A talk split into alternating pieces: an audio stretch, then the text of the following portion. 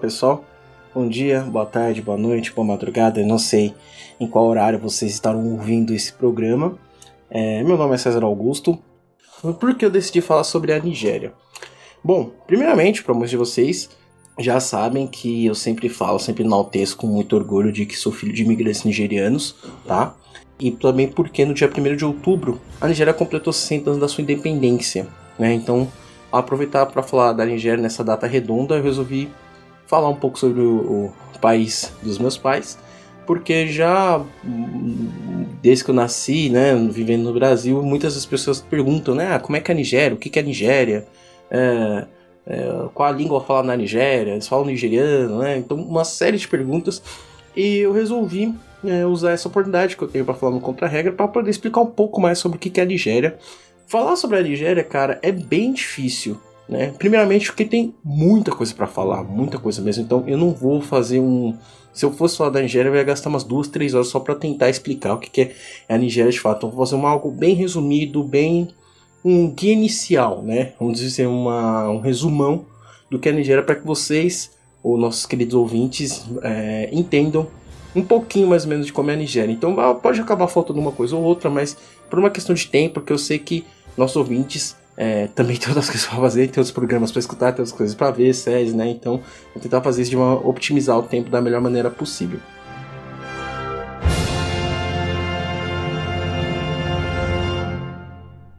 Então, vamos lá, né? É, a Nigéria ela se torna independente da Inglaterra em 1960, mais precisamente no dia 1 de outubro de 1960. O ano de 1960 é considerado o ano africano. Por quê? Algo em torno de 17 países tornaram independentes de suas, de suas uh, metrópoles coloniais. Né? Então, se na maioria deles, países que estavam sob domínio da França. Mas a Nigéria entra na onda em 1960 e declara sua independência. Vale lembrar que de, de, no ano de 1960, a maioria das independências dos países africanos aconteceu entre julho e novembro de 1960. Então, Uh, tivemos não só a independência da Nigéria, como a independência do Níger, da Costa do Marfim, dos, do, dos Congos, né? O Congo Brazzaville e o Congo Kinshasa, né? Tem a diferença, são dois Congos, né? Tem o Congo, o Congo Brazzaville, para quem conhece futebol, é o time do Mazembe, né? Aquele que derrotou o Inter no Mundial Interclubes, e o Congo Kinshasa é aquele antigo Zaire, né? O, país do, do ditador Mobutu Sese Seko.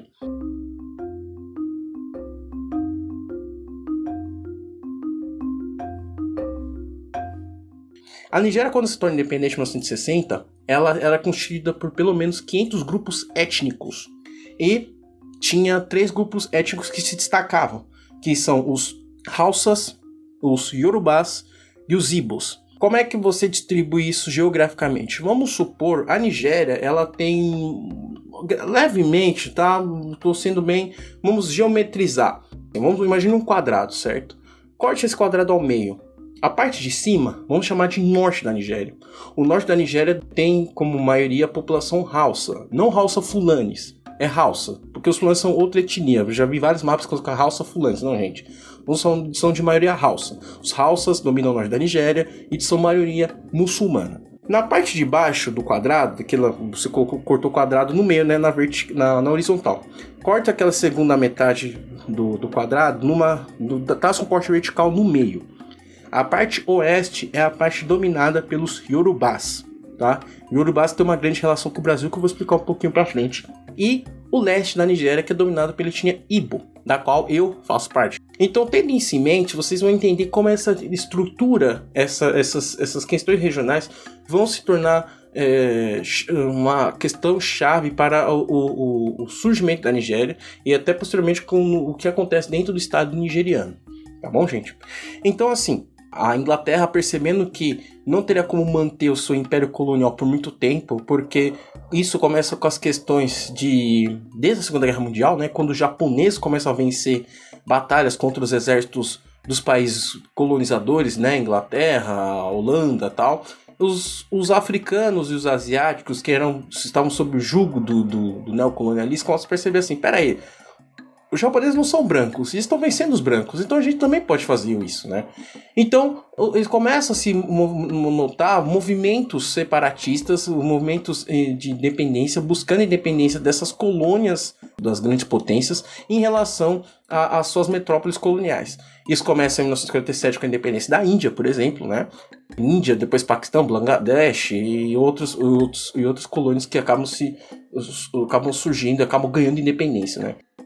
Vale lembrar que na África, até o ano de 1960, tinha apenas sete países independentes, né? Que entre eles o Egito, uh, Marrocos, Libéria, que a Libéria que era um, foi um.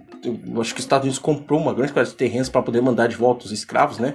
A Libéria, a África do Sul, né? Gana um pouco antes, Gana ganhou a independência em 57. Então, eram sete países ao todo, não lembro exatamente todos. Tem a Etiópia também, que era independente já. Então, com, com todo esse contexto, os, os, nigerianos buscam essa independência, buscam também a sua, a, o seu lugar ao sol, né, no quesito de país dependente de estados constituídos.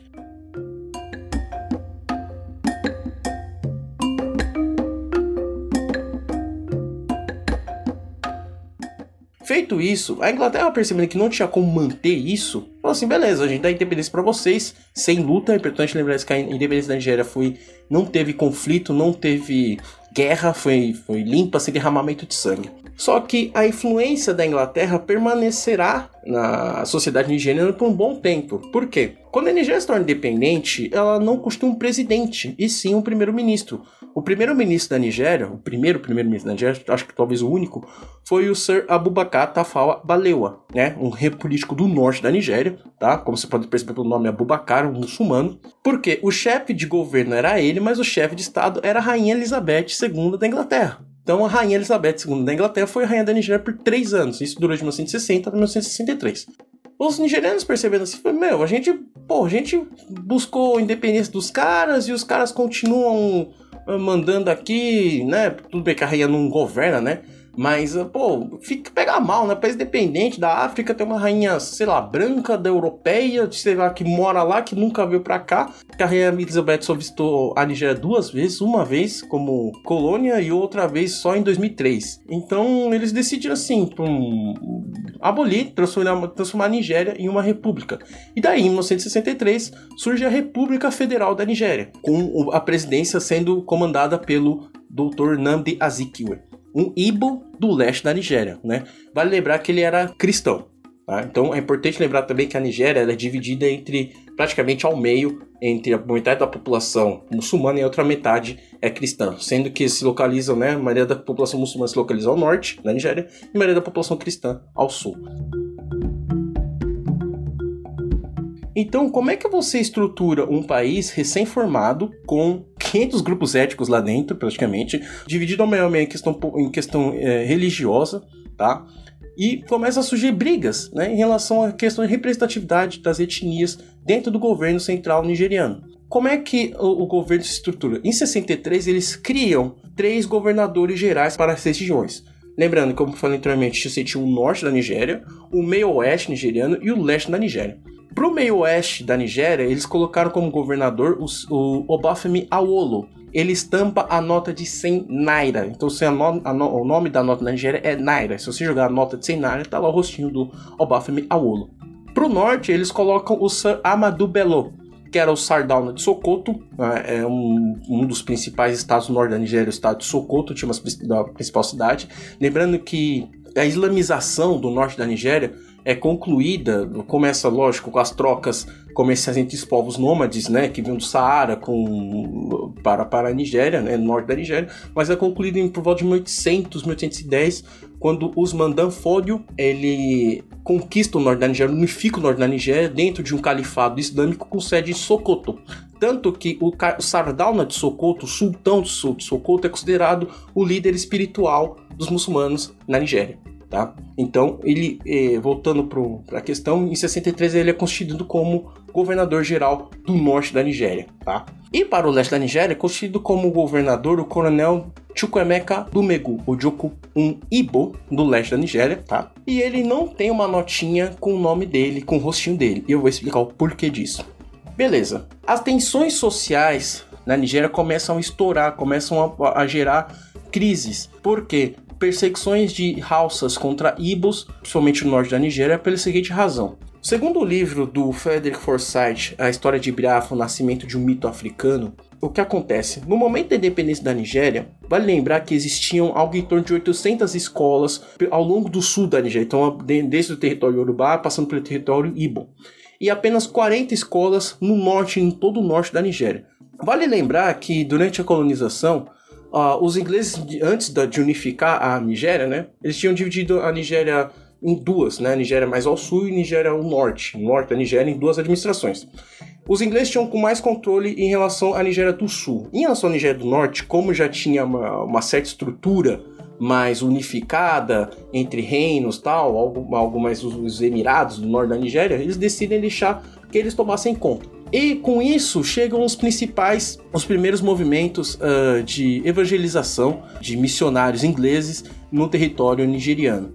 E os, e os missionários ingleses começam com a construção de escolas. Então a educação ocidental em, adentra a Nigéria através dos, dos missionários ingleses. Percebendo isso, os emirs do norte da Nigéria se juntaram e falaram assim para a administração britânica: falaram, olha rapaziada, é o seguinte, se esse negócio chegar aqui, vai ferrar com a gente. Entendeu? Porque, primeiro, é uma outra religião ensinando cultura, uh, um outro tipo de educação, uma educação mais ocidental, e a gente já tem a nossa educação aqui, né? A nossa educação baseada na, na lei islâmica, na Sharia, então a gente não quer que esses caras cheguem aqui. Tem como a gente fazer esse tipo de tratado aqui? O governo inglês concorda, não, beleza, então deixa lá, deixa quieto. Mas assim, mas aí você pode perguntar, tá, mas e essas 40 escolas ao norte da Nigéria, como é que você explica, César? É fácil. As escolas de educação mais ocidental foram, foram criadas mais ao norte da Nigéria para as famílias dos emirs né, seus principais aliados, né, as pessoas mais abastadas, para que eles tivessem conseguissem manter o controle,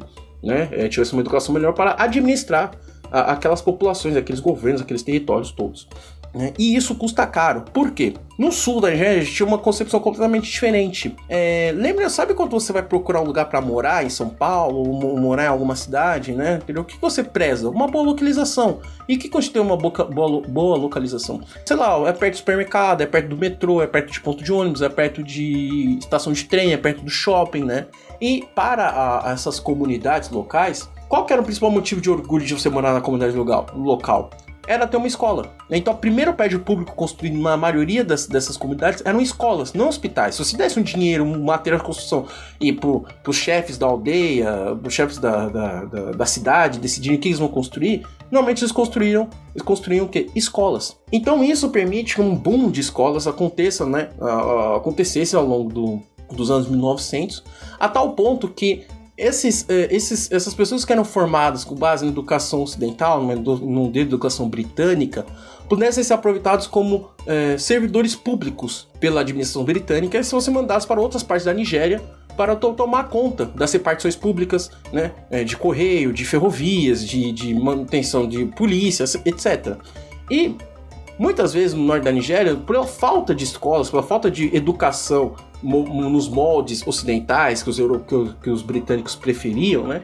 Então eles mandavam esses caras que trabalhavam no sul para o norte da Nigéria, especialmente Ibos. E o que que acontece?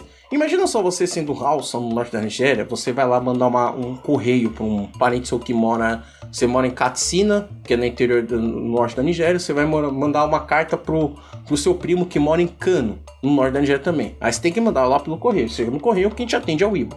Aí você precisa fazer uma viagem para Kaduna de trem. Você vai comprar passagem, quem tá, quem é o atendente é um caraíbo. E isso começa a gerar um pouco de, de, de raiva nos, nos, nos houses. E, porra, os caras tá invadindo nosso território aqui, eh, tá dominando, tem os melhores empregos, os melhores salários, que porra é essa aqui? Né? E começa o quebra-pau. O quebra-pau é, são as perseguições aos ibos no norte da Nigéria.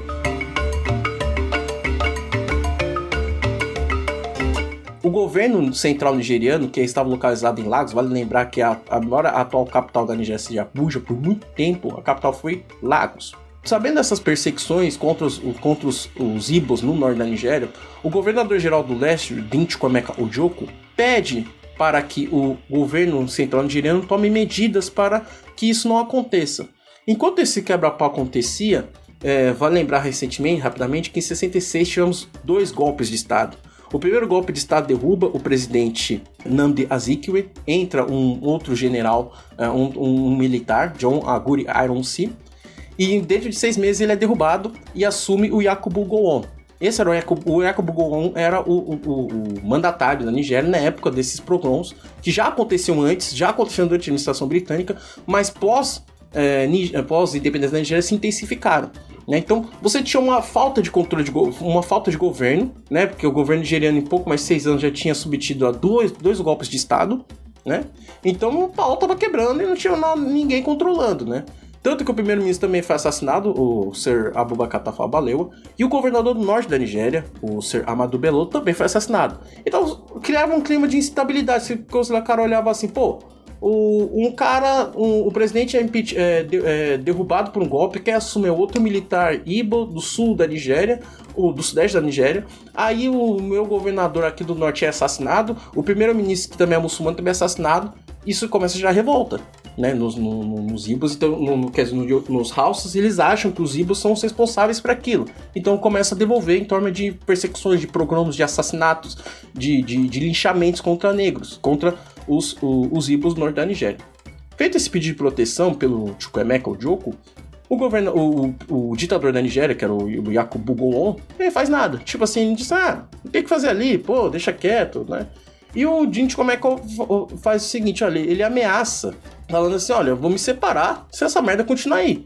Ele fala assim, não, não precisa disso daí não, não vai dar nada tal, né? Feita a ameaça, o governo toma medidas. Em 1967, o Dinchiko Emekojoko declara o leste da Nigéria independente, formando a República de Biafra, e isso dá início à Guerra Civil Nigeriana ou à Guerra de Biafra. E o que foi essa Guerra de Biafra?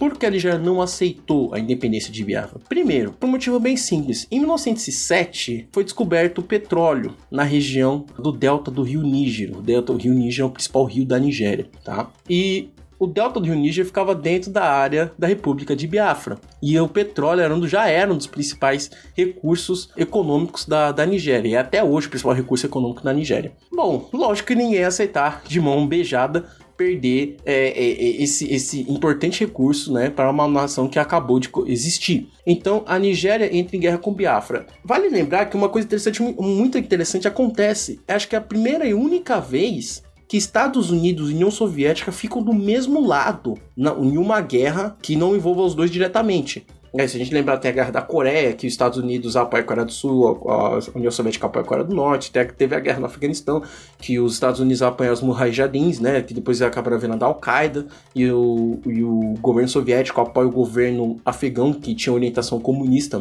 marxista, leninista, né, enfim.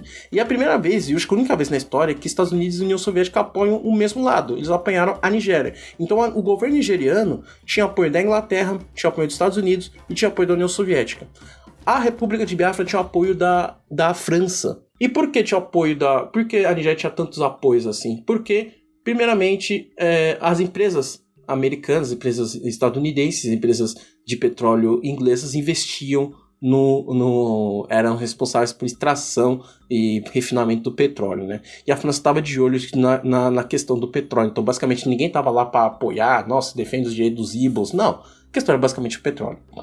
A guerra dura 30 meses, tá? Uma guerra extremamente sangrenta, uh, porque é, a, das estimativas de mortos é, variam entre 1 a 3 milhões de mortos, só que teve apenas 100 mil baixas militares. Ou seja, na pior das estimativas, na mais otimista das estimativas, 900 mil pessoas, 900 mil civis morreram nessa guerra. E na pior das estimativas, esse número chega a 2,9 milhões de pessoas. E como é que se desenvolveu a guerra? Né? A formado do país, Biafra, a gente tinha como sua capital a cidade de Enugu.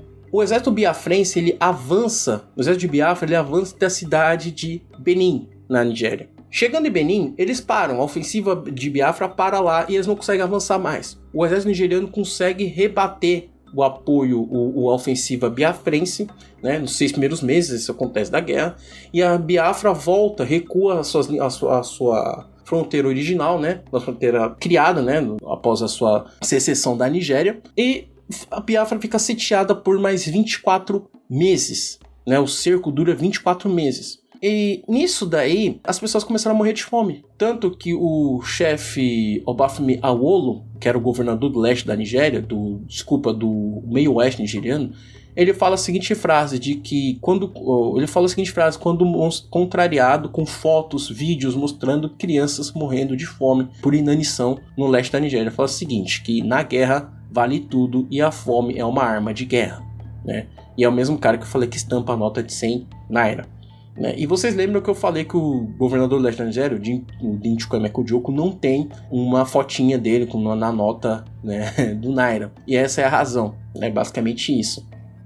Por conta disso, a guerra vai se prolongando, as pessoas começam a morrer de fome e começam a chegar aquelas imagens para, para, para, os, para os britânicos, né, numa tentativa de propaganda da, de Biafra para tentar se salvar, mostrando os efeitos da fome nas crianças, nas crianças de Biafra. Você, não sei se vocês já viram, provavelmente vocês já viram essa imagem de uma criança assim extremamente magra, só pele e osso e uma barriga enorme. Né? É, aquilo era o Kwashiorkor, né, uma doença derivada da, da falta de nutrientes é, básicos no desenvolvimento para o desenvolvimento da criança. Então, muitas pessoas, muitas crianças morreram de fome. É, tenho relatos de tios, é, parentes e amigos de consideração que, é, que nasceram naquela época, ou nasceram um pouco antes daquela época, né, com, viver na guerra, tinham seus 8, 9, 10 anos, falando que chegaram ao ponto de comer ratos para sobreviver. Então foi uma guerra bastante pesada, imagens assim tensas, né? Então acho que foi a primeira guerra uh, na África documentada, assim, com fotos, vídeos. Mas em 15 de janeiro de 1970, a, a Biafra se rende, o Dintico Mekojoku ele foge para, para a Inglaterra, passa um tempo lá e volta em 1983. E a imagem dele é bem questionável entre, entre, entre nós pelo seguinte: Uns apoiam ele pelo que ele fez né, na guerra pela Nigéria, quer dizer, pela, por Biafra, pela ideia de proteger os Ibos contra a opressão, contra as violências cometidas pelos Hausas, mas outros o chamam de covarde porque na hora que a guerra estava apertando, ele foi defender as propriedades do pai, que estava em Lagos, né? Que estavam sendo atacados pelo governo nigeriano, porque a família dele, a família do, do Kojogo era uma família bem abastada. Então ele deixou os Ibos, os biafrenses, à própria sorte contra o exército nigeriano, né? Então muita gente perdeu coisas, propriedades, terras nesse conflito e até hoje tem consequências. E a partir depois disso, a Nigéria passa por mais uns 29 anos nessa, nesse, nesses interins de, de, de, golpes militares, de golpes de Estado, de presidência. É, eu acho que assim, em 30, em 30 anos, vamos por assim, 30, quase 40 anos de governo na Nigéria, de 1960 até 1999, quase 2000, cara, a gente só teve, acho que 7, 8 anos de governo republicano, né? É, basicamente o resto foi ditadura. Então imagina só, enquanto o Brasil, em 1960, começou com a ditadura militar, que foi até 85, a Nigéria passou seus primeiros 30 anos, quase 40 anos de existência, 40 anos de existência como país, em estado de, de, de ditadura, né? Então isso prejudica muito a economia, prejudicou muito o desenvolvimento da, da, da, da economia nigeriana. Ah, e eu falo uma coisa interessante, eu falei que a influência da Grã-Bretanha continuou muito forte, porque até 1973 o Naira não existia. E qual era a moeda utilizada pelos, pela, pela economia, né, pela Nigéria? A libra esterlina. Então era a mesma moeda que os ingleses usavam, os nigerianos usavam na, no, no seu país. Só a, a Libra, a, a, o Naira só entrar em vigor, só foi entrar em circulação em 1973. Tá? E por falar no Naira, já vou trazer, já indo para um, um outro lado, o Naira, ele tem, ah, tem a nota de 5, de 10, de 20, de 50, de 100, de 200, de 500 e de 1000 Naira. As notas menores até de 50 Naira receberam uma repaginação em 2006. Tanto que se você jogar uma nota, joga notas de Naira, se você jogar uma nota de 10 Naira, 50 Naira, né, no máximo, você vai ver que tem uma curiosidade, coisa bem engraçada. Tem lá escrito, tem, é, por exemplo, nota de 50 Naira, tá escrito 50 Naira. Também tá escrito 50 Naira em Ibo, em Hausa e em Yorubá, as três principais etnias da Nigéria. E a própria nota de 50 naira, se vocês jogarem a nota de 50 naira e olharem na parte de trás da nota, tem um rosto de quatro pessoas. E se você olhar bem o posicionamento delas, elas lembram o formato da Nigéria. Bem, o homem lá de cima representa a etnia Hausa. O homem mais ao sul, abaixo, com um cara de seu madruga, representa a etnia Ibo. O cara mais ao leste abaixo representa a, a o cara mais ao, ao, no canto esquerdo, né, oeste, representa os Yorubás. E a mulher ao norte, né, que fica do lado do, do Alça, representa as etnias menores da Nigéria. Então, uh, é uma questão muito interessante né, que eu percebi quando fui para lá, de que há muitas pessoas que não falam o idioma inglês. Ah, mas César, então elas são analfabetas, são burras? Não, elas não falam por uma questão própria, elas não falam por uma questão de não perder, querer não perder a identidade que elas têm com sua etnia. É uma questão muito forte para os nigerianos, é, a, a, a, a, sua origem étnica. Então eles valorizam muito isso. Tanto que até às vezes, quando algum é, amigo ou do, da, da, minha família, algum amigo de gerente, algum amigo Ibo me pergunta o nome, quando eu falo que era César Augusto, ele fala assim, isso não é seu nome, isso não é seu nome verdadeiro. Né? Aí quando eu falava no nome étnico, esse é seu nome, você é um dos nossos, você é da nossa cultura, você é do nosso povo. Né? Enfim, dado esse histórico bem resumido, bem resumido mesmo, tá? A Nigéria tem a sua primeira eleição pra, uh, após esses 39 anos de variantes ditaduras, governos civis bem fracos, em 99 eles elegem o primeiro presidente pós-constituição de 99, né, que foi Olusegun Obasanjo, que também era, foi um dos ditadores da, da, da, da Nigéria durante o período militar. Ele fica de 99 até 2007, quando é eleito o Umaru Musa Yaradua, o primeiro presidente muçulmano da história do governo da Nigéria. Desculpa, é o segundo. O primeiro foi o Chigo Chagari, mas só que naquele interim de, de, entre governos militares e governos civis. Aí depois ele morre em 2010, assume o seu vice, que é o Goodluck Jonathan, que é cristão. Tá? Então percebam, olha só, primeiro governo de o Olusegun Obasanjo cristão, o Maro Dua muçulmano, Goodluck Jonathan cristão, ele fica, completa o mandato do Yar'Adua até 2011, ele se candidata para, para ser eleito presidente da Nigéria, ganha as eleições da Nigéria e se mantém no governo até 2015, quando ele perde a eleição para o atual presidente da Nigéria, que é o Muhammadu Buhari, um muçulmano. E o Muhammadu Buhari foi reeleito em 2019 para mais um mandato e vai ficar até 2023. Então percebam que há essa alternância de poder entre muçulmanos, entre muçulmanos e cristãos dentro da Nigéria, né? E, dos, e olha só que coisa engraçada, dos quatro presidentes da Nigéria pós eleição é, Constituição de 99, apenas metade deles tinham sido ditadores durante o governo, os governos militares da Nigéria, o Olusegun Obasanjo e o Muhammadu Buhari, né? São dois militares, então os dois, os dois únicos civis que assumiram a presidência da Nigéria foram o Goodluck Jonathan e o Umaru Musa Yaradua. E o mais engraçado é que, tipo, a eleição de 2015 foi a primeira eleição na história da Nigéria, a primeira eleição na história da Nigéria, em que o, o presidente no poder admite a derrota, né, reconhece a derrota e entrega o poder para o vencedor sem problema algum. Achei só isso, a primeira eleição desse jeito em 2015. A Nigéria, lembrando que a Nigéria existia desde 1960, ou seja, já passou 45 anos.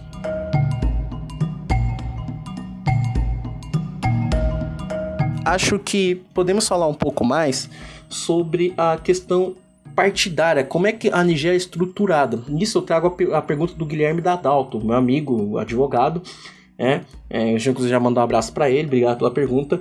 Que ele questiona assim: como é que a Nigéria é formada politicamente? Quem são os principais partidos na Nigéria? Vamos lá. A Nigéria ela é dividida em 36 estados. A Nigéria tem atualmente 36 estados. E como é que funciona? Você tem os prefeitos, que lá não não chamamos de municípios, chamamos de LGA, que é Local Government Area. Tem os governadores, e tem o Senado nigeriano, né, que tem composto 109 cadeiras, e a Câmara dos Deputados, que é algo em torno de 360 cadeiras, e o Presidente da República. Essa, basicamente essa é a estrutura do governo nigeriano, né, do, legisla do legislativo e executivo nigeriano. Os dois principais partidos da Nigéria são o All Progressives Congress, tá, o APC, e o PDP, que é People's Democratic Party. O APC é o dito é, partido mais progressista, né? Pelo nome é um partido mais de centro-esquerda. E o PDP é um partido mais de direita, né? Eu acho que inclusive o símbolo do APC é uma bandeira de azul, vermelho, azul e branco, com uma mão é, com uma mão segurando um estilo de vassoura, né? É, se vocês procurarem o símbolo do APC Nigéria, tá lá o símbolozinho. do PDP é um guarda-chuva, tá? É, você acredita nisso? Se, que existe um APC, o partido mais de esquerda, e o PDP, o partido mais de direita? Eu acho que não. Tá, eu acho que não. Se você pegar, são, acho que os dois são extremamente conservadores. Tanto que a questão LGBT na Nigéria não existe, não é debatida, inclusive é criminalizada, infelizmente, né, como punição.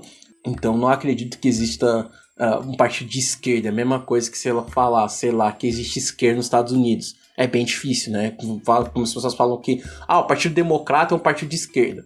Não, é um partido que tem uma, um pouquinho mais progressista, mas quando aperta o negócio, você vê que os caras têm quase a mesma linha de pensamento no, do que os republicanos, principalmente no que tange a questão é, de política externa americana, né? É política externa estad estadunidense. Então, o, o, mais curioso de se ver é que existe ainda a questão dos reis na Nigéria. Como assim reis, né? Se o governo, é, se o país é um país é, uma república, como é que existe reis? Pois é, na Nigéria, a gente tem que lembrar que cada cidade na Nigéria tem o seu rei. Se a cidade se localiza no leste da Nigéria, provavelmente a gente tem um rei Ibo. Então a gente chama de Igwe, I-G-W-E, tá? É, no alfabeto latino seriam quatro letras, mas no alfabeto Ibo são apenas três letras, porque o GW é considerado uma letra só, tá? Se for no território Yorubá, eles chamam de Oba, O-B-A, O-B-A, O-B, acento agudo no A. Se for no norte da Nigéria, eles chamam de Emir, tá? Então é muito corriqueiro, é muito comum na Nigéria você chegar lá. Eu, quando eu vi isso, quando eu fiquei no norte da Nigéria, eu percebi isso claramente. Eu cheguei no hotel, tinha a, uma, um quadro do, com a foto do presidente da Nigéria, tinha uma foto com o governador do estado de Katsina, né, no estado onde eu fiquei lá longe da Nigéria, e tinha um, um, uma foto do emir da cidade de Katsina, que era, é, que era a capital do estado de Katsina. Então, é, é assim que. então é questão de. Essa questão de falar, pô, tem um golpe do príncipe nigeriano, que não sei o quê. De fato, existe esses príncipes nigerianos. O golpe também existe, muita gente cai. Então tome cuidado quando você vai receber um e-mail de, ah, tem um príncipe nigeriano que tem uma fortuna de 10 milhões, mas ele precisa sacar um depósito, dar um depósito de 20 mil reais para poder sacar esse dinheiro e ele vai dividir com você. Não, não acredite, tá bom? Pelo amor de Deus, não façam isso, tá? mas é, essa estrutura existe, tá? E aí você pode fazer a pergunta, mas eles têm poder político? Eles têm poder tipo de, de Estado, de governo? Não. Eles têm, existem para uma questão mais cultural de preservação dos costumes. Às vezes a área tem um determinado costume, quem organiza é o, é o rei. Eles têm poder de expulsar é, membros, é, é, integrantes da, da, da, das comunidades. Então, assim, se, por exemplo, se o cara comete uma ofensa que viola o código de ética deles, que viola o código moral, ele pode ser expulso e não tem. E não tem, eles não têm como reagir, não tem como dizer, ah, não, não, não concordo com isso, não quero isso, tá? Então, Uh, essa questão de, de, de, de, poder na Nigéria é bem assim. Então existem essas questões de reis, existem esses reis. A indústria cinematográfica nigeriana, ela explora isso bastante. Tem vários reis, tem vários, desculpa, vários filmes nigerianos que tratam essas questões culturais, né? De tipo, ah, tem conflitos, ah, vamos lá para o rei decidir, né? Vamos lá com o conselho de anciões, eles vão lá decidir o, o seu destino, coisa assim e tal. Então é bem comum isso no, no, no contexto nigeriano. Então espero ter respondido a sua pergunta, tá? Tem mais uma pergunta aqui. Uh, tem duas perguntas em relação às relações Brasil e Nigéria. Então eu já vou responder essas duas de uma vez só. Primeira pergunta da, da, da, Mariana Couto, né, mestranda, mestre em relações internacionais, ela pergunta sobre a questão da imigração, quando começa a imigração nigeriana para o Brasil e a questão dos refugiados. É, acho que eu já até abri, vou até abrir essa questão, eu vou mostrar como o terraplanismo tem a ver com o terrorismo na Nigéria. Vocês vão ver a relação disso. Vamos lá. Imigração nigeriana para o Brasil começa por volta do, dos anos 80, né? Então, segunda metade dos anos 80, 85 para cá, começa a chegar os primeiros nigerianos ao Brasil. Muitos deles vêm para cá para constituir família e estudar aqui. Porque tentem lembrar, vamos imaginar, né? Eu falei que os primeiros 39 anos, quase 40 anos, vamos arredondar, né? Isso é uma questão de, de praticidade. Os primeiros 40 anos da Nigéria foram envoltos em distúrbios, guerra civil, é, tensões étnicas, é, é, golpes de Estado, governos militares. Ou seja, para se desenvolver ali era muito difícil. Era muito difícil. Então, alguns nigerianos com, juntando dinheiro, às vezes, tipo assim, saindo da Nigéria só com, com uma mão à frente e outra mão atrás, saem da Nigéria em busca de lugares melhores para se, uh, se desenvolver. Né? Então muitos deles vão para os Estados Unidos, para a Inglaterra, por causa de uma questão uh, de língua, né? Facilidade de, de se adaptar. E alguns se arriscam mais, né? Então tem nigerianos que eu sei que foram para é, para França, Suécia, Rússia, é, Ucrânia, uh, outros países da Europa, alguns foram para a Ásia, né? E alguns decidiram vir para o Brasil. Um deles foi meu pai, né? Primeiramente meu pai que veio para cá para o Brasil. Então eles vieram para construir família, alguns vieram, muitos vieram para estudar. Então tem muitos de nós que cursaram é, faculdades aqui no Brasil, especialmente na USP. Acho que tinha um programa de, de, de, uh, de intercâmbio entre estudantes uh, de, da Nigéria, né, de receber estudantes nigerianos na, nas universidades públicas brasileiras. Então muitos vieram para cá, uh, nos anos 80, início dos anos 90. E agora também voltou, continuaram vindo, né, alguns para cá, mas não tanto quanto agora a partir dos anos 2010 para cá. Por quê? Muitos têm vindo para cá com uma questão de refugiados por causa da atuação do Boko Haram no norte da Nigéria. O Boko Haram é um grupo é, terrorista islâmico que é contra a educação ocidental. O grande mote deles é serem contra a educação ocidental. Lembra, lembra, vocês lembram quando eu falei que a Nigéria, no norte da Nigéria, tinha apenas 40 escolas né, de, de estilo de educação ocidental, entre aspas? Né? É, isso trouxe consequências. Então, como é que é o resto da população? Como é que eles se educavam? Eles iam para as escolas de islâmicas, vamos dizer assim, em que eles eram ensinados sobre a Sharia, eles eram ensinados sobre a religião de Maomé e eram ensinados a, a, a, a adotarem, né, muitos deles a, respeitarem a, Sharia, a entenderem como a Sharia como a única lei possível para toda a Nigéria. Né? E esse grupo tem essa visão de que eles querem implantar Sharia em todo o, o, o em todo o país. Eles têm sua sede no estado de Borno, Borno State, né, na capital Medugri, né? E nós sabemos, infelizmente, que esse grupo tem ganhado cada vez mais notoriedade por conta dos seus atentados. É, primeiramente pelo sequestro das meninas da escola em, das meninas de Chibok, que é o caso mais conhecido deles, né? É, que até Michelle Obama fez campanha pedindo para que libertassem as meninas de Chibok, em que mais de 200 meninas foram sequestradas, né? É, algumas delas foram mortas, algumas delas foram estupradas, algumas delas foram obrigadas a se casar com é, os chefes do, do, Boko Haram e algumas foram utilizadas como garotas suicidas em atentados suicidas é, em toda a Nigéria. Né? Inclusive um dos integrantes que que foram presos confessava que ele era o preparador dessas meninas para esses atentados. Ele ganhava em torno de 4 mil reais a cada atentado bem realizado por, por essas garotas. E, e com isso, algo em torno de 2,3 milhões de pessoas foram deslocadas de suas residências, né, de, viraram refugiados dentro da própria Nigéria por conta da ação desse grupo do Boko Haram. E eu disse que é relacionar o Boko Haram com o terraplanismo porque é, ele é contra toda a educação ocidental, certo? E o seu fundador, o Mohamed Yusuf, numa entrevista à BBC em 2009, ele diz o seguinte, de que ele não acreditava na teoria da evolução de Darwin e não acreditava que a Terra era, que a Terra era esférica, que a Terra era geóide, né?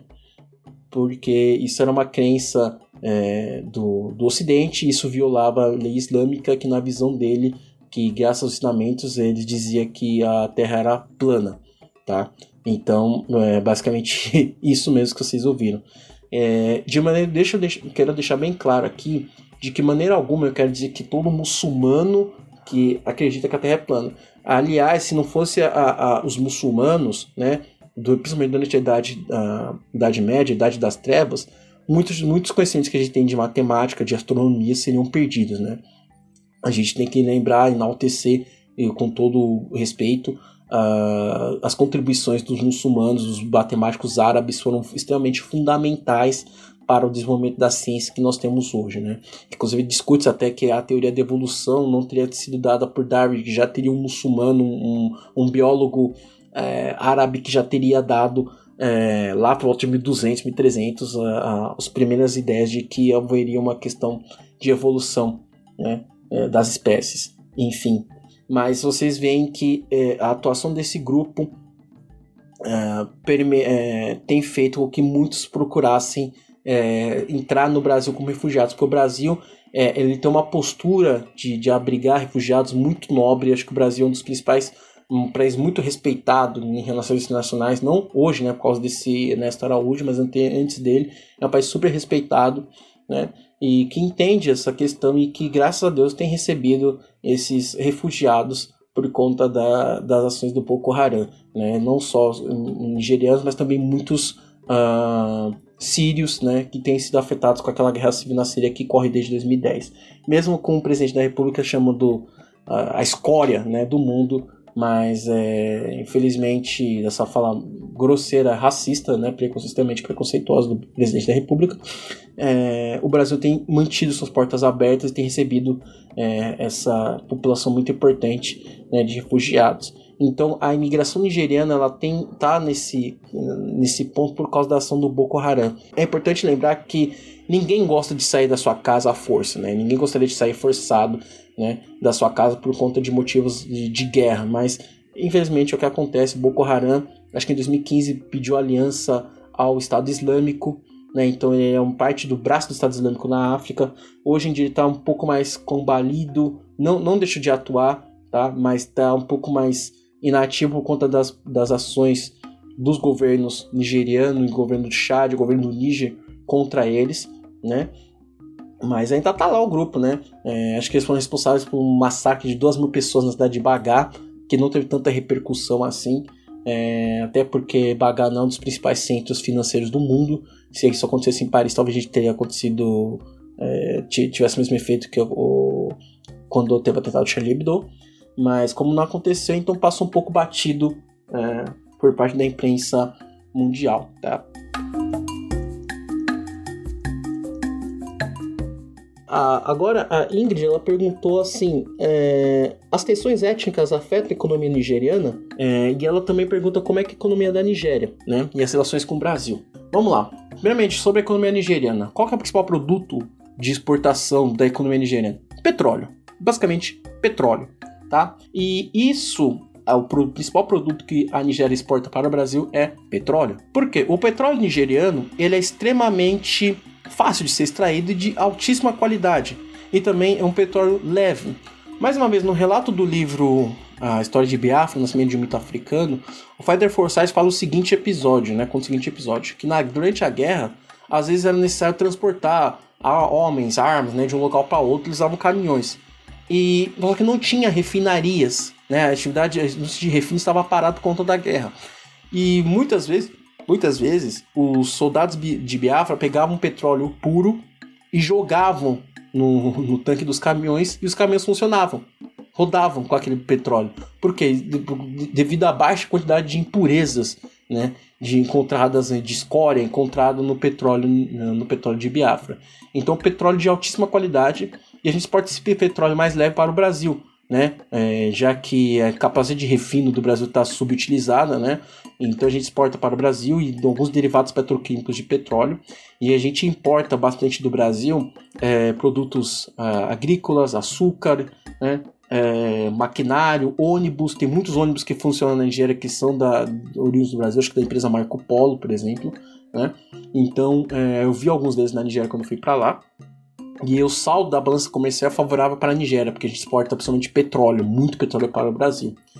E, e ela perguntou se também as tensões étnicas afetam a economia da Nigéria. Com certeza. Porque principal, um dos principais problemas da Nigéria é a questão dos sequestros. Né? E os sequestros começaram no volta dos anos 90 no sul da Nigéria, perto da área é, petrolífera da Nigéria. Por quê?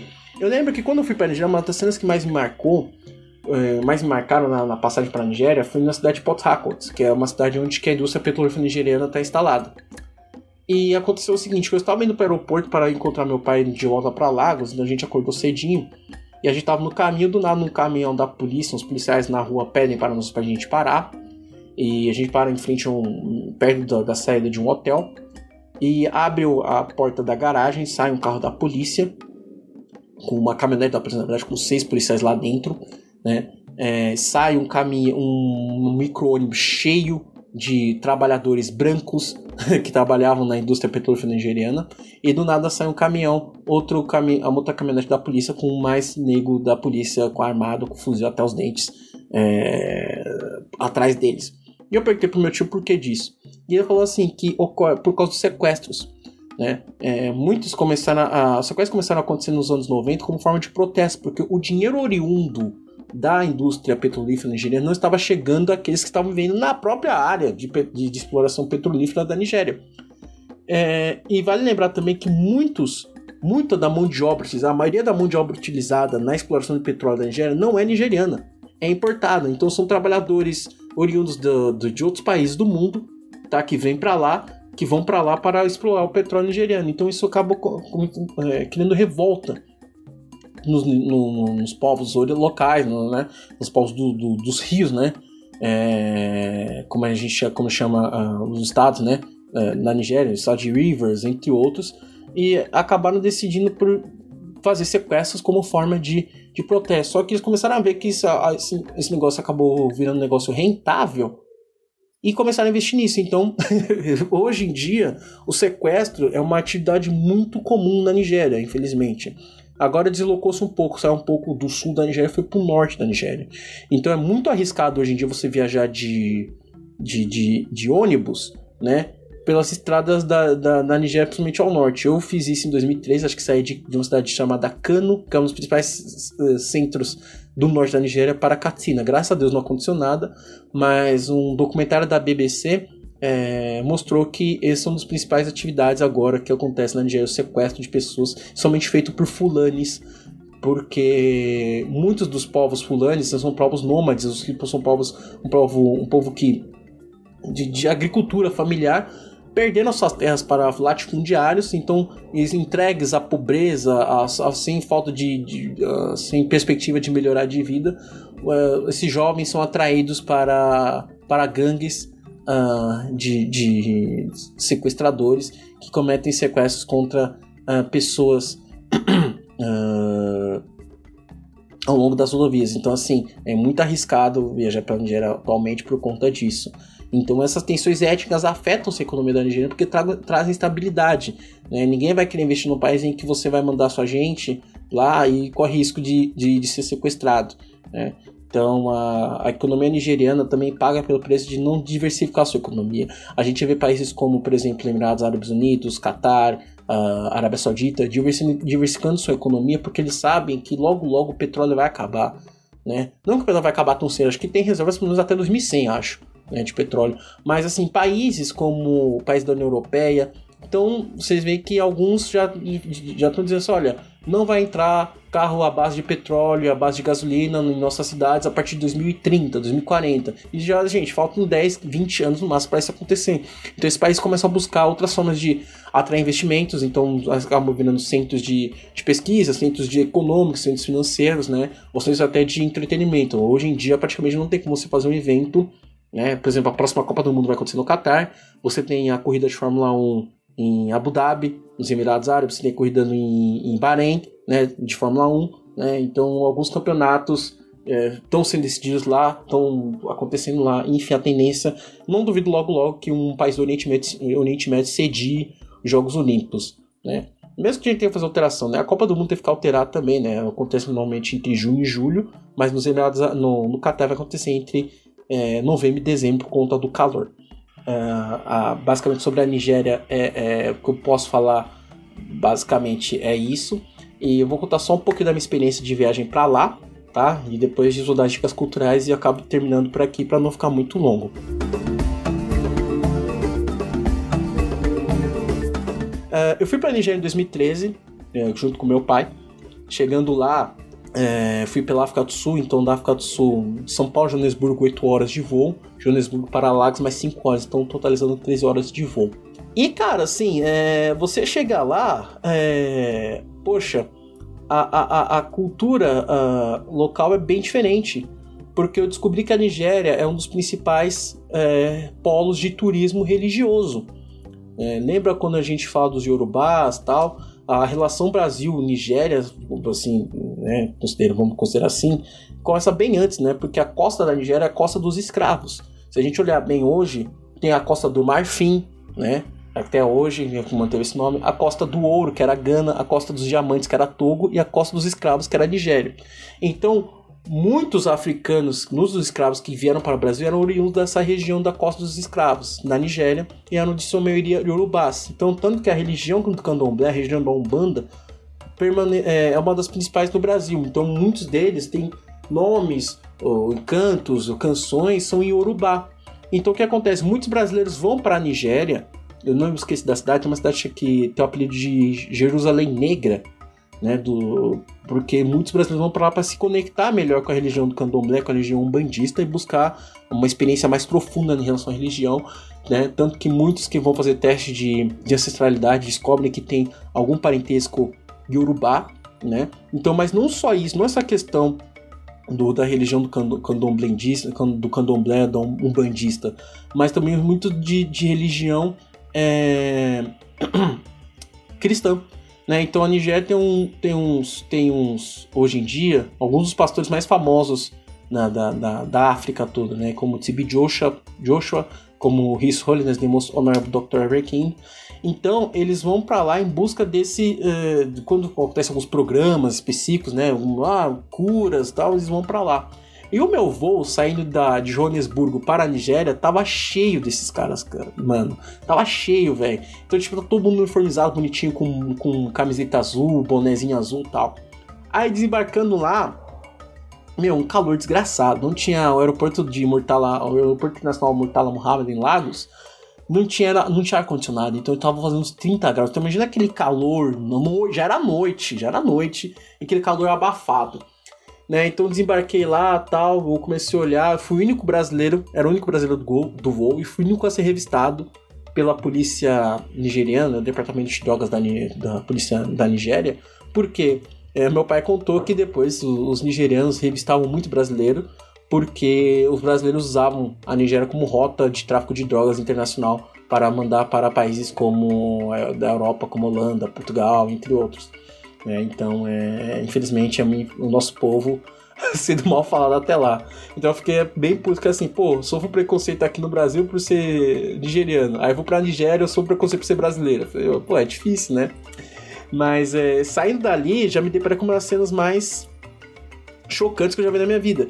Que cheguei, saí lá, né? Um policial se aproximou, ele tava com uma puta K-47. Eu nunca tinha visto uma K-47 na vida, irmão. Eu nunca tinha visto. O mais que eu tinha visto era no joguinho, no CS, Counter-Strike, no mapa de 2, eu pegava a K-47 e fuzilava. Mas ver uma na minha frente, fica assim, eu fiquei, mano, que porra é essa? Porque você tá no Brasil, você tá acostumado com o policial andando com 38, com arma de choque, com cacetete, os era 4, bomba de gás lacrimogêneo e tal. Mas lá não, o policial mais comum, a arma mais comum era uma K-47, né? Então eu fiquei um pouco assustado, assim, falei, poxa, cacete, né? E assim, é, a infraestrutura da Nigéria é bem deficitária ainda, infelizmente, né? É, mal tem iluminação pública na maioria das ruas, então a gente andava com a lanterna do celular, né? Toda vez que a gente tinha que sair. É, saneamento básico é quase inexistente, infelizmente, né? Por exemplo, se tem uma rua, a gente no Brasil, nas cidades como São Paulo, né? Bom, a partir dela você tem a calçada, tem a sarjeta e a rua. Na Nigéria não tem calçado, você tinha que andar na rua e a calçada em si é um espaço para correr o esgoto, né? Então é eles chamam de gota, né? Então é e as, e as ruas, maioria das vezes, não tinham nem asfalto. E isso causa isso dá um problema muito sério. Eu vou explicar um pouquinho para frente por que disso. Mas assim, olhando lá, cara, eu tinha. Eu, eu tinha que tomar cuidado, né? pra não sujar. Então eu voltava, às vezes voltava pra casa lameado, porque eu fui numa época de junho. É, julho, que chovia muito em Lagos, né? Então era assim, você podia fazer o que quisesse o dia inteiro. O dia inteiro, assim, tranquilo. Ah, você quer sair, quer jogar bola, quer contar um amigo, faz. Mas bateu meia-noite, amigo, tem que estar na tua casa porque começava a chover. E chovia assim, torrencialmente, com umas duas, três horas, no mínimo. Todo santo dia. Todos os dias que eu estava em Lagos, foi assim, né? Aí. É... Eu fui, algum tempo depois fui pro norte, fiquei duas semanas na Nigéria, então deu tempo de ir pro norte da Nigéria, que é um clima mais seco. Cara, é um clima mais. É é, seco mesmo assim, né? Um clima de Sahel, aquela faixa de transição entre a floresta e o deserto, né? Então eu fui para a cidade de Katsina, bem norte da Nigéria. Eu ficava uns 50 km da fronteira com o Níger. E assim, é... eu fui de, de, avião de Lagos para Cano e de Cano para Katsina eu fui de carro. E o mais interessante de se ver no norte da Nigéria, que além de ser uma região mais pobre da Nigéria, a região mais pobre da Nigéria é o norte, as únicas placas que eu via na estrada não eram nem de cidades, ah, tal cidade está a 100 km, não. As únicas placas que eu via lá eram de indicando mesquitas próximas, né? Ah, então você andava lá, então tinha placa escrita mosca, mosca. A única coisa que eu via, né? E dentro da cidade de Katsina, os prédios mais é, que mais chamavam atenção, os prédios mais altos, eram, eram, eram é, mesquitas também. Então era um povo extremamente religioso, um povo que extremamente obediente à, à sua religião. Tem alguns lugares lá que você não pode. Ah, quando você vai alugar uma casa, tem que assinar o contrato dizendo que você não vai transformar aquela casa em. em. Ah, em. como é que é o nome? Em igreja, tá? Então é uma coisa que eu percebi bastante lá. É, uma coisa interessante que eu vi lá também, por exemplo, em relação a, a comida local, é, a mesma, não tinha muita diferença entre as, as, as eu não quis experimentar muita coisa, na verdade. Eu não quis. Eu era uma pessoa muito cética em relação a isso. É, tipo, só queria experimentar comida que já, que já tinha comido no Brasil atrás da minha mãe. Tipo, ah, conheço essa comida, então eu vou comer. Se eu não conhecia, eu não comia. Mas é, era um clima bastante diferente, cara. Então, tipo assim, se no sul da Nigéria era um clima mais abafado, úmido, né? Na geral, no norte da Nigéria algo mais seco. E eu conversando com o motorista, ele me falou que dali onde a gente estava para a fronteira com o Níger era só 50 quilômetros. Passou Níger, mas uns 250 quilômetros você passava pela capital, que era Níger, que era em Jadema, você já estava no deserto do Saara.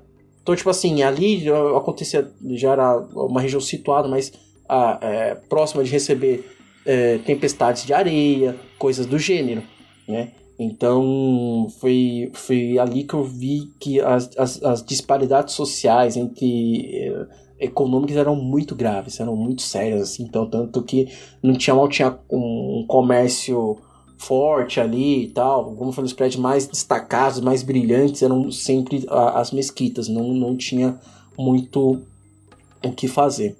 Aí fiquei um tempo lá, depois fui para o leste da Nigéria para conhecer a minha, minha família, minha cultura, né, meus alguns parentes meus. E foi a região que eu mais gostei. Primeiro porque o clima era mais ameno. Era um clima mais assim, uma temperatura amena, nublada, né? Mais de boa tal. É... Conheci a cidade de Port Harcourt, que é uma, acho que é a segunda principal cidade, se não a maior cidade do leste da Nigéria. E fui para a cidade de Onitsha também. E por que eu quis ir para a cidade de Onitsha? Além de ter parentes lá, eu queria conhecer o Rio Níger. Pelo menos falei assim: olha, eu vi o Rio Níger, que é um rio Níger, um dos, acho que um dos três mais rios do, da África, né? Junto com o rio, acho que o rio Congo e o rio Nilo. E aconteceu uma das cenas mais engraçadas da minha vida. Eu tava com. Eu todo. Tinha 19 anos quando fui para lá. Não, 18 anos quando fui para lá, né? E eu levei a câmera para tirar foto de tudo, né? Então, aquela câmera foi em 2013, então aquela câmera com pilha ainda, né? Pilha recarregável. Fui com a câmera digital lá, fui lá pra, pra, pra Onisha. E eu falei pro meu tio que tava me levando, né, guiando na viagem, falei assim, tio, eu quero conhecer o Rio Níger. Aí a gente foi a pé um, até um, uma ponte chamada, esqueci o nome da ponte, mas uma ponte que do outro lado já era outro, acho que outro estado, outra cidade chamada Assaba, e em cima do Rio Níger. Aí beleza. E tava muito congestionado, tava muito lotado.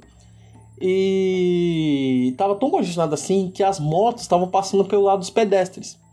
Aí eu fui lá, tirei umas fotinhas lá no Rio Níger, olhei o Rio Níger, aquela imensidão, né, de rio e tal. E eu todo lá inocente peguei a câmera, né? Falei, pô, vou tirar umas fotos com condicionamento, tem um carro pra caralho aqui, né? Vou tirar umas fotos e tal. E tinha uma patrulha do exército do lado. E tanto que na primeira na foto que eu tirei, tinha um pé de um soldado vindo na minha direção. Aí o soldado apontou a K-47 na minha direção e perguntou quem eu era, o que, que eu tava fazendo ali tipo, gritando, né? Assim, ah, o que você tá fazendo aqui, porra? Quem é você? Quem é você, caralho? Quem é você, porra? E eu, tipo assim, com o cu na mão, tipo, passou um, um, um, um fio da minha vida na, na, inteira, assim. E eu penso assim, porra, bicho, se eu morrer na Nigéria, cara, puta merda, que desgraça de vida, irmão. Vem morrer na Nigéria. Porra, que merda, velho. né? Mas ali, tipo, passou um fio na minha vida. E eu olhando assim, tentando explicar com a mão pro alto, né? Com a câmera na mão.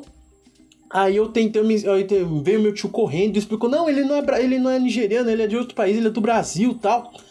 Aí o soldado olhou para mim e falou assim: Ah, você é do Brasil? Aí eu baixei a mão, né? Guardei a câmera e falei assim: Posso mostrar aqui? Aí eu tirei meu RG, tirei meu passaporte mostrei para ele. E eu, come... eu, eu dei uma explicação eu convenci ele explicando, dando uma pequena audiografia, falou assim, não, aqui no Brasil a gente sabe que o rio Níger é o terceiro maior rio, rio da África, né, que começa lá em outro país, desemboca aqui na, na nossa grande nação, e eu vim mostrar para os brasileiros como a Nigéria é grande, como a Nigéria tem um rio legal tal. E o principal motivo dele ter me liberado foi o seguinte, foi porque eu tava com a camisa do Barcelona. Eu fui com a camisa do Barcelona pra lá, e ele virou para mim e perguntou: Você é um fã do Barcelona? Eu falei: Sou, sou, claro que sou. Fã do Messi, Messi, melhor jogador do mundo, Ronaldinho, ó, nós, pá. Aí ele olhou para mim, aí falou: Ah, bom, está liberado. Basicamente isso que ele falou, né? Então, tipo, aí eu olhei pra. Eu continuamente falei, pô, sério, sério que, tu, sério que tu me liberou porque eu tô com a camisa da, de, de do Barcelona, irmão? Né? Aí ele, esse soldado me explicou de, pouco depois que é muito comum que é, é, bandidos tirem fotos de uma situação de condicionamento para planejar os arrastões deles. Então ele achou que era um desses bandidos que estava lá para fazer isso, não um turista desavisado, né? Porque, como a gente falou anteriormente, a Nigéria não é um grande ponto turístico né, na África. Se você vai falar em turismo na África, você vai pensar em ir para África do Sul, Quênia, para ver sua savana, o Monte Kilimanjaro, ou você vai para o norte, principalmente Egito, para ver as pirâmides. Né? O tipo de turista que vai para a Nigéria é o turista religioso, né? como já falei anteriormente, e o turista que está buscando comércio, principalmente chineses e indianos. Tá? É, é importante lembrar que a Nigéria, o principal parceiro comercial da Nigéria é a China, em segundo lugar, o Reino Unido. O que não muda muito nos países africanos, né? Muitos países africanos têm como a China como seu primeiro ou segundo maior parceiro comercial e, o, e juntamente com a sua antiga metrópole colonial.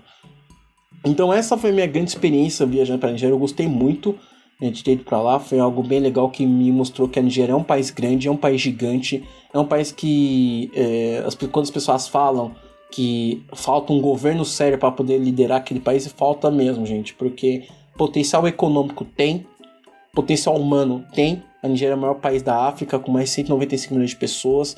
Tá? É a maior economia da África, com avaliado com PIB avaliado em mais de 500 bilhões de dólares por ano tá? Então, assim, meu, tem a faca e queijo na mão, que só falta. O problema é que tem as tensões sociais, né? A diferença entre um norte rico e um sul, entre um norte pobre e um sul rico. Tem as questões étnicas, né? Que sempre estão brigando pelo poder. Inclusive, o que eu acho muito engraçado, o que eu achei muito uh, interessante, é ver que alguns nigerianos não tinham do, nenhum documento sequer, né?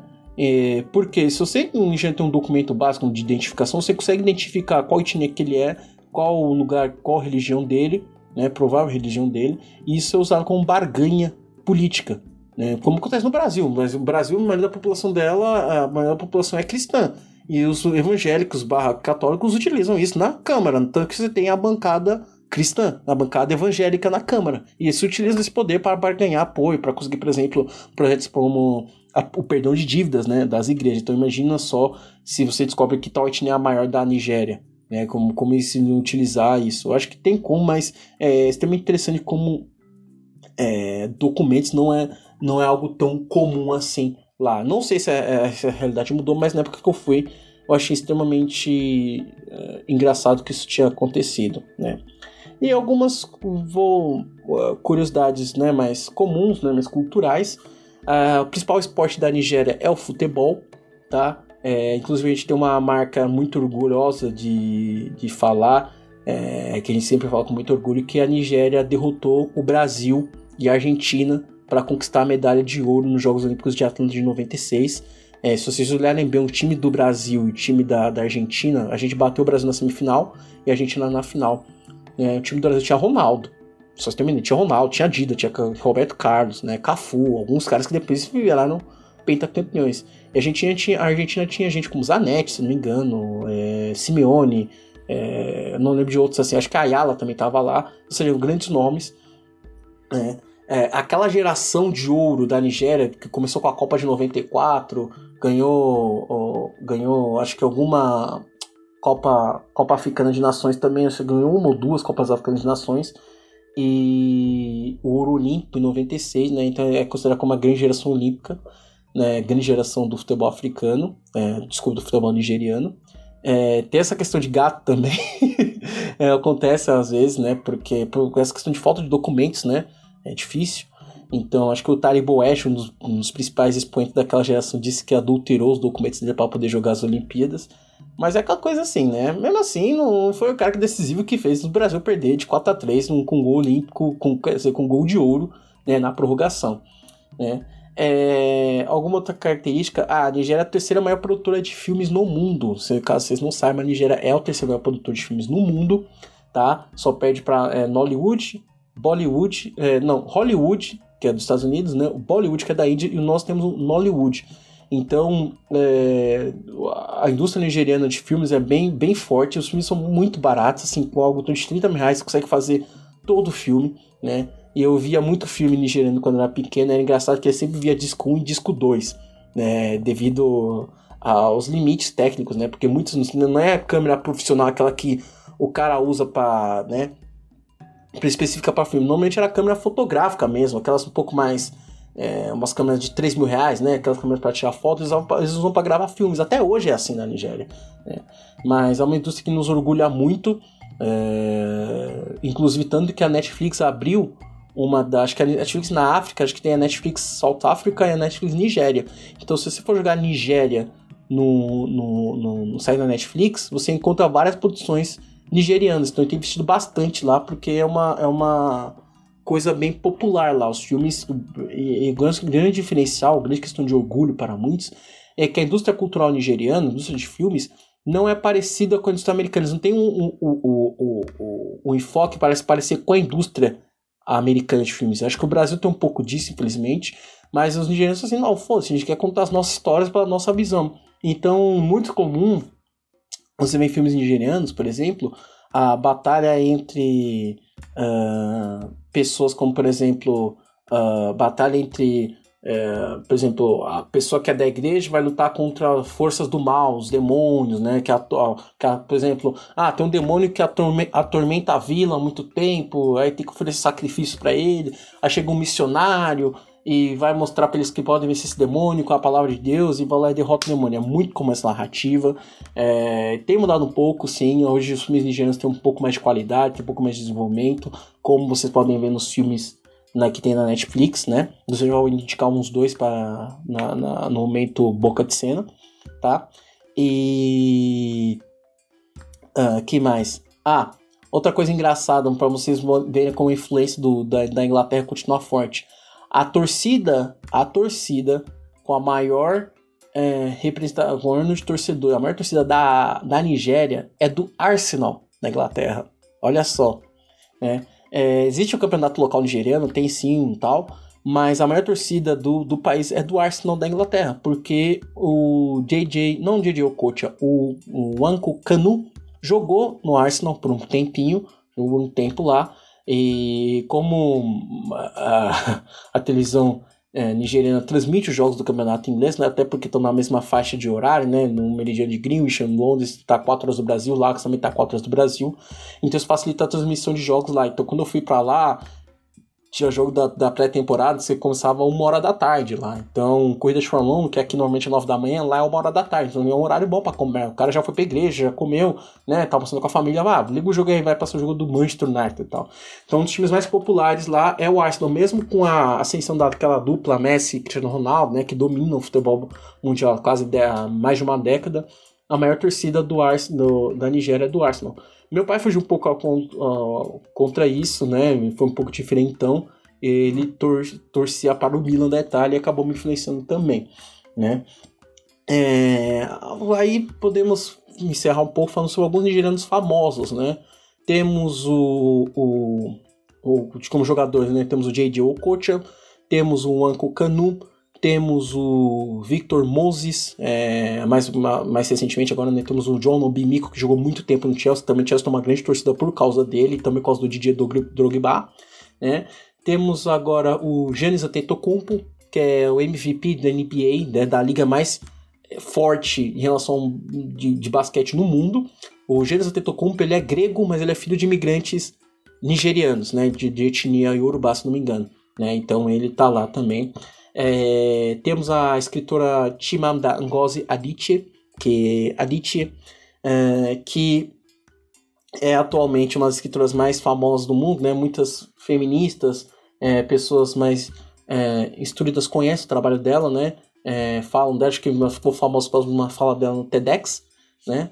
É, temos o é, Chinua Achebe, é um grande escritor nigeriano, autor do mais, acho que um livro de literatura nigeriana mais famoso que é o, o Mundo se Despedaça, tá? Vou dar nas dicas culturais é, falando alguns livros dele. Temos o Ole Soyinka, que é o primeiro ganhador, o ganhador do Nobel de Literatura. Foi a primeira vez que o escritor africano foi premiado com o laureado com o Nobel de Literatura, isso em 1986, tá? Então, em termos de Nobel, temos Brasil 0, Nigéria 1. Uhul, chupa Brasil. Brincadeira, gente. Mas é, é isso. É... E a última coisa que eu queria falar, antes do momento Boca de Cena, é que no filme Pantera Negra, que falava muito sobre fazer muitas referências à cultura, às culturas africanas. A referência à cultura à Nigéria veio mais precisamente, não sei se especialmente a, a Nigéria, mas em relação à cultura Igbo, veio quando Killmonger, ele, o personagem interpretado pelo é, esqueci, Michael B. Jordan, né, quando ele vai, realizar o roubo, ou, uma ação contra o Pantera Negra, ele veste uma máscara, né? E, e essa é uma máscara típica da nossa etnia Ibo, né? Nosso povo, nossa nação Ibo. É, que a gente chama de máscara, que são dançarinos que a gente usa em rituais, né, em festas tal. É, eles vão caminhando pela rua, né, então vão dançando, então tipo vai alguém na frente anunciando, ah, tu, o máscara tá passando, cuidado, cuidado, porque assim você não pode tocar nele, você não pode ver ele, né, você não pode ver o cara que tá que é o máscara, que normalmente eles usam macumba, né? Alguns, umas coisas assim, né? Pra, se proteger. E se as crianças chegam perto, eles, eles, eles acabam batendo nas crianças com feixe de, de, sei lá, que eles usam, né? De, de capim, sei lá, alguma coisa assim, para afugentar as crianças, né? Então é, é isso. Eu espero que vocês tenham gostado. É, como falei, é, não é muito fácil falar sobre a Nigéria. Espero que tenha abordado os principais pontos. A Nigéria é um país extremamente é, diverso, extremamente complicado de se entender, né? Muita coisa que a gente fala, ah, a Nigéria é pobre porque ela quer, porque não, gente, é bem complicado, como eu falei, quase 40 anos de, de dentro, vivendo em ditaduras tal. Primeira eleição sem problema nenhum, só aconteceu em 2015, né? Então assim, é um país extremamente recente, mas só que é um país extremamente jovem, é, extremamente populoso e com uma, sendo uma economia da África tem um potencial enorme. E eu sempre falo para qualquer pessoa que queira ouvir, falo assim, pro Brasil, a dica que eu dei pro Brasil é realmente investir na África. Porque além do poder cultural que a gente tem através do futebol, a gente é muito bem quisto lá, né? Eles gostam do nosso futebol. Quando tem Copa do Mundo, eles torcem pela gente, né? Se entre tiver Brasil e o resto das seleções europeias, eles torcem pra gente, tá? Mas assim, né? Vai do governo, né? Volta do governo perceber isso, tá? Então eu vou parar por aqui tá? E vou pro momento boca de cena lá, onde que eu vou dar umas indicações é, para vocês conhecerem um pouco mais sobre a Nigéria, tá? Então agora vamos para o momento boca de cena.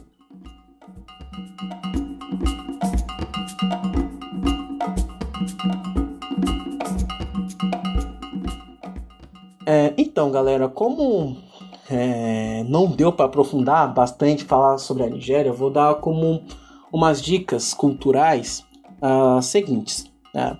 Livros, vamos começar por livros. De livros eu vou, eu vou indicar alguns autores nigerianos. Primeiro eu vou indicar o mais famoso que é o Chinua Achebe, um escritor nigeriano, um escritor acho que Ibo, se não me engano, e eu vou indicar sua trilogia. É, primeiro com que começa com o livro O Mundo se Despedaça, mais conhecido em inglês como Things Fall Apart, segue-se com Arrow of God, que é Flecha de Deus, e termina com No Longer at, no Longer at Ease, que traduz português é Não Há Mais Paz. Nesses três livros ele mostra a chegada do homem branco nas comunidades nigerianas, tá? E como na, na comunidade, como isso altera a, a, a, a dinâmica social daquela determinada comunidade. É um livro bem interessante, bem recomendado, recomendo muito se quiser entender a Nigéria, talvez como possa co começar dali, tá? Então, o primeiro autor que eu vou recomendar é o Chinua Achebe. A segunda escritora que eu vou recomendar é a Buti Emecheta, tá? É... Ela tem é uma escritora famosa também nigeriana, que, cuja obra está começando a chegar no Brasil.